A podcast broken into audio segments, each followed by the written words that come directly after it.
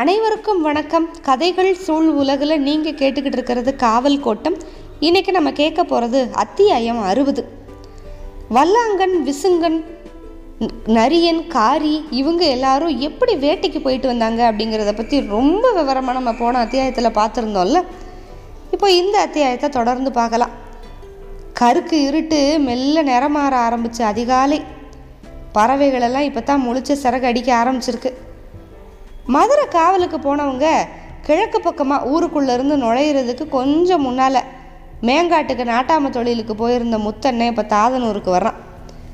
ஏற்கனவே சொல்லியிருந்தாலும் வந்து மனைவியை கூட்டிகிட்டு போகிறேன் அப்படின்னு.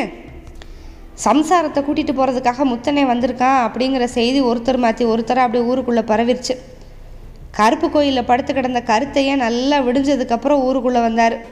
அவருக்கு வந்து இந்த செய்தி ரொம்ப நேரம் கழித்து தான் தெரிஞ்சது. அதுக்கப்புறம் தன்னோட இளைய மகனை பற்றி விசாரிக்கிறதுக்காக முத்தண்ணை வீட்டுக்கு வந்தார். ஒச்சுவு செய்தி கேட்டு அங்கே வந்திருந்தார். ஆனால் முத்தண்ணன் காலையில் வந்ததுமே திருமலை பின்னத்தேவர்கிட்ட போய் நாட்டு நடப்பு பொல்லாப்பு காவல் பணி இது எல்லாத்தையும் சொல்கிறதுக்கு போயிட்டான். இன்னி சாயந்தரம் தான் வருவான் அப்படின்னு நினச்ச பெரியவங்க ரெண்டு பேரும் அவன் வந்தால் கருப்பு கோயிலுக்கு வர சொல்லு அப்படின்னு அவனோட சம்சாரத்துக்கிட்ட சொல்லிட்டு போனாங்க. அன்னைக்கு பொழுது மங்கினதுக்கு அப்புறம் தான் முத்தன்னை வீட்டுக்கு வந்து சேர்ந்தான். கஞ்சியை குடிச்சிட்டு கருப்பு நோக்கி கோயிலை நோக்கி போனான் மலையடி வாரத்தில் சில்வண்டு சத்தத்துக்கு நடுவில் அப்படியே தாயங்களை உருட்டி விளையாடுற பெருசுகளோடு உட்காந்து கதை பேசி பல மாதம் ஆச்சு.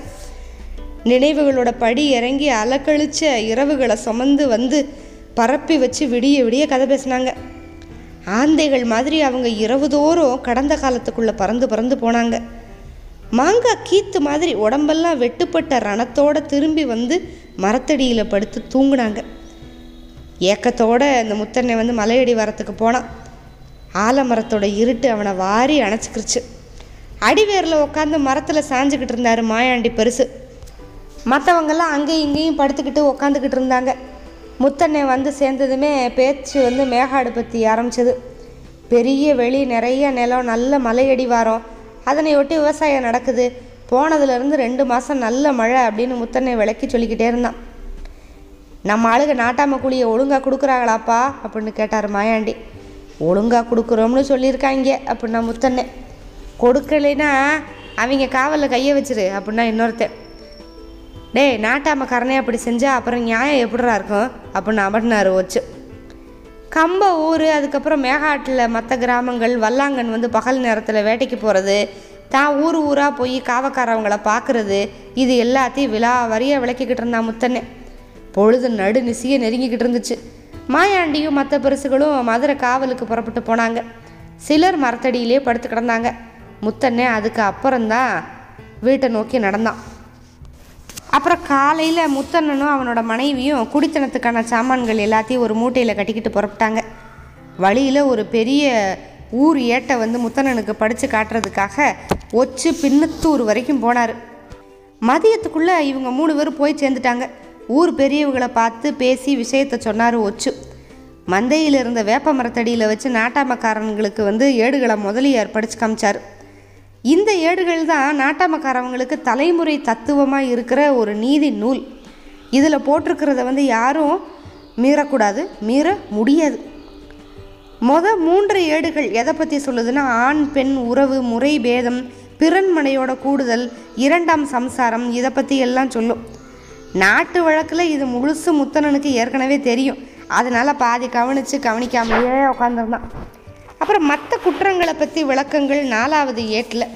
அதை கொஞ்சம் சத்தமாக வாசிங்க அப்படின்னு சொல்லி கவனிப்பாக உன்னிப்பாக கேட்குறான் ஆணுக்கு பலி சேதானா எழுபது பொன். அவனோட கொண்டை அறுத்து போட்டுட்டா பலி அபராதம் இருபத்தி நாலு பொன். ஒரு கண்ணு மட்டும் சேதம் ஆச்சுன்னா பலி முப்பத்தி அஞ்சு பவுன் மூக்கு ஒரு பக்கம் சேதமாச்சுன்னா பலி பன்னெண்டு பொன். அதில் நடுத்தண்டு ஒரு பக்கம் சேதமாச்சுன்னா பலி முப்பத்தஞ்சு பொன். முன்காதுக்கு பலி முப்பது பணம். நடுக்காது ஓவாயா போச்சுன்னா பலி பன்னெண்டு பொண்ணு பொன் கடுக்கன் போடுற காது பலியாச்சுன்னா ஆறு பொன். மேல்காது அடிக்காது ரெண்டு சேர்த்து போச்சுன்னா பதினெட்டு பொண்ணு மூணு அங்கோலமும் சேர்ந்து போச்சுன்னா பலி இருபத்தி நாலு பொன். உதடுக்கு ஒரு பல்லு தெரிய ஓவாயா போச்சுன்னா பலி பன்னெண்டு பொன். ஒரு பல்லு விழுந்துருச்சுன்னா ஆறு. ஒரு பல்லு அசைகிறதுக்கு பலி முப்பது பணம் கால் எலும்பு வெளியில் தெரியுதுன்னா பன்னெண்டு பொன். கொண்டக்கை நெறிவுக்கு பலி பன்னெண்டு. மணிக்கட்டுக்கு முன் கெண்டைக்கு ஆறு. விரல் வரிசைக்கு வராமல் போயிருச்சுன்னா முப்பது பணம் நெறிவுகளுக்கு வந்து இதில் பாதி பதினஞ்சு. நெகத்துக்கு பலி அஞ்சு பணம். காலுக்கு இந்தப்படி தான் கை மாதிரியேவும் இதில் காலாவது கையாவது அங்கோல குறைச்சலாவது விழுந்து போயிடுச்சுன்னா கால் மிதிக்கவும் கைப்பிடிக்கவும் இல்லாமல் போனால் பலி வந்து முப்பத்தஞ்சு ப- பொன்.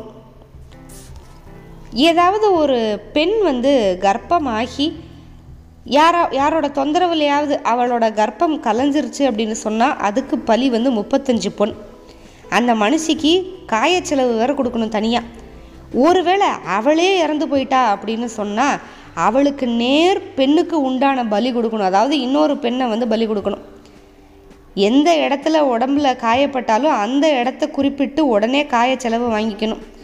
காயத்துக்காக ஆறு மாதம் கெடு வைக்கணும். அந்த காயம்பட்டவர் வந்து கெடுவுக்குள்ளே செத்து போயிட்டாருன்னா இறந்தவங்களோட வகையறா பேர் வந்து இறந்த அன்னைக்கு மேற்படி கிராமத்தில் வச்சுக்கிட்டு பலிக்காரனுக்கு காயப்பட்ட இடத்த கிழிச்சு பரிசோதனைக்கு கொடுக்கணும்.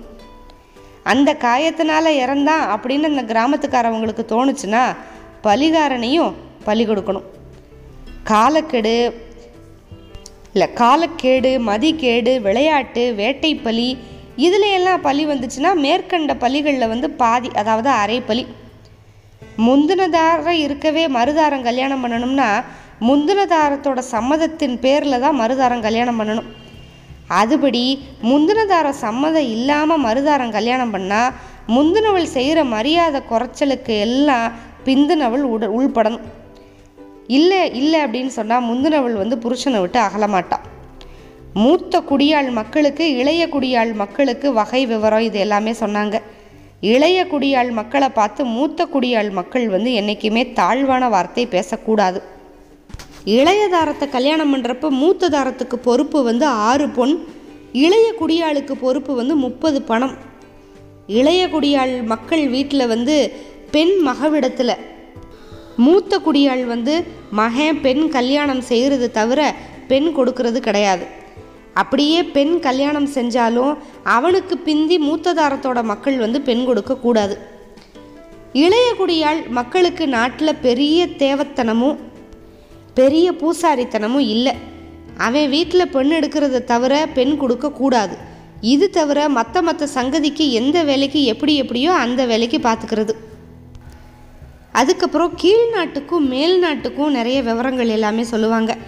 கீழ்நாடு மேல்நாடு ஒருத்தி மக்களே தவிர ரெண்டு தாரத்து மக்கள் கிடையாது. இதில் மூப்பு வந்து கீழ்நாடு தான்.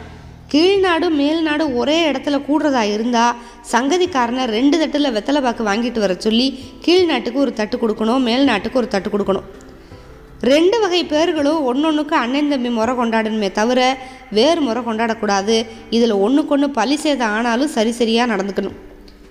கோணார் வம்சத்துலேயும் தேவமார் வம்சத்துலேயும் பேரை வந்து என்னைக்கும் சீயா அப்படின்னு முறை கொண்டாடிக்கலாம். ஒன்றுக்கொன்று சமசியத்துக்கு பால் சத்தியம் இல்லாமல் வேறு சத்தியம் கிடையாது. பழி சேதம் ஆனால் தைக்கு ஒரு பணத்துக்கு நெய்யும் ஆடிக்கு ஒரு பணத்துக்கு நெய்யும் பழி செஞ்சவனோட பலிகாரை வீட்டுக்கு கொண்டு போகணும். தேவமார்களில் சேதம் ஆச்சுன்னா பழி செஞ்ச கோடாங்கிமார் வந்து தைக்கு ஒரு கடாயும் ஆடிக்கு ஒரு கடாயும் கொடுக்கணும். பலிகாரனுக்கு ரெண்டு பேர்களில் அவன் அவன் ஆயுள் பரியந்தம் வரைக்கும் இது எல்லாத்தையும் கொடுத்துக்கிட்டே வரணும்.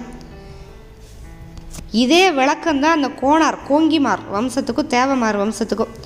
மற்ற ஜாதிகளுக்கு வந்து அவன் அவன் இறக்க இருக்கிறதுக்கு தகுந்த பலி தான் தவிர ஜாதிக்கு இந்த பலி அப்படின்னு தீர்மானமெல்லாம் எதுவுமே கிடையாது. இந்த மட்டும்தான் பெரியவங்க சொல்லி தெரியும். இதில் ஏதாகிலும் சொல் குறை இருந்தாலும் பெரியவங்க யோசித்து இதில் சேர்த்துக்கிடுவாங்க இவ்வளோ சொல்லி முடித்தாங்க முத்தண்ணனுக்கு. படிக்கப்பட்ட ஏடுகளை உன்னிப்பாக கவனிச்சுக்கிட்டே இருந்தால முத்தண்ணன். அதில் நிறைய விஷயம் அவனுக்கு ஏற்கனவே தெரிஞ்சது தான் ஆனாலும் சில பிடி சில முளைப்பிடி பணம் அப்படின்லாம் நிறையா இருந்தது. அதை பற்றியெல்லாம் இப்போ அவங்க வாசிக்கிற ஏடுகளில் வந்து இல்லை. அதெல்லாம் அவனுக்கு வியப்பாக இருந்துச்சு. பஞ்சாயத்தாருக்கு சேர்த்துக்கிற வேண்டியது வந்து நிறையா இருக்குது அப்படின்னு அவனே அனுமானம் பண்ணிக்கிட்டான். ஏடு படிக்கிற முதலிக்கு அப்படின்னு சொல்லி எந்த விவரமும் சொல்லலையே அப்படின்னு யோசித்தான் இது எல்லாமே ஆதி காலத்திலேருந்து ஒரே சட்டத்திட்டங்கள்லாம் கிடையாது. அவங்கவுங்க வசதிக்கு ஏற்ப இது எல்லாத்தையும் மாற்றிக்கிட்டே இருக்காங்க அப்படிங்கிறது முத்தண்ணனுக்கு நல்லாவே புரிஞ்சுக்கிறது. சரி இனி அடுத்த அத்தியாயத்தில் நம்ம பழையபடி மதுரை காவல் பற்றி சில விஷயங்கள் எல்லாத்தையும் நம்ம பார்க்க ஆரம்பிப்போம். காத்துக்கிட்டே இருங்க. மிக்க நன்றி. வணக்கம்.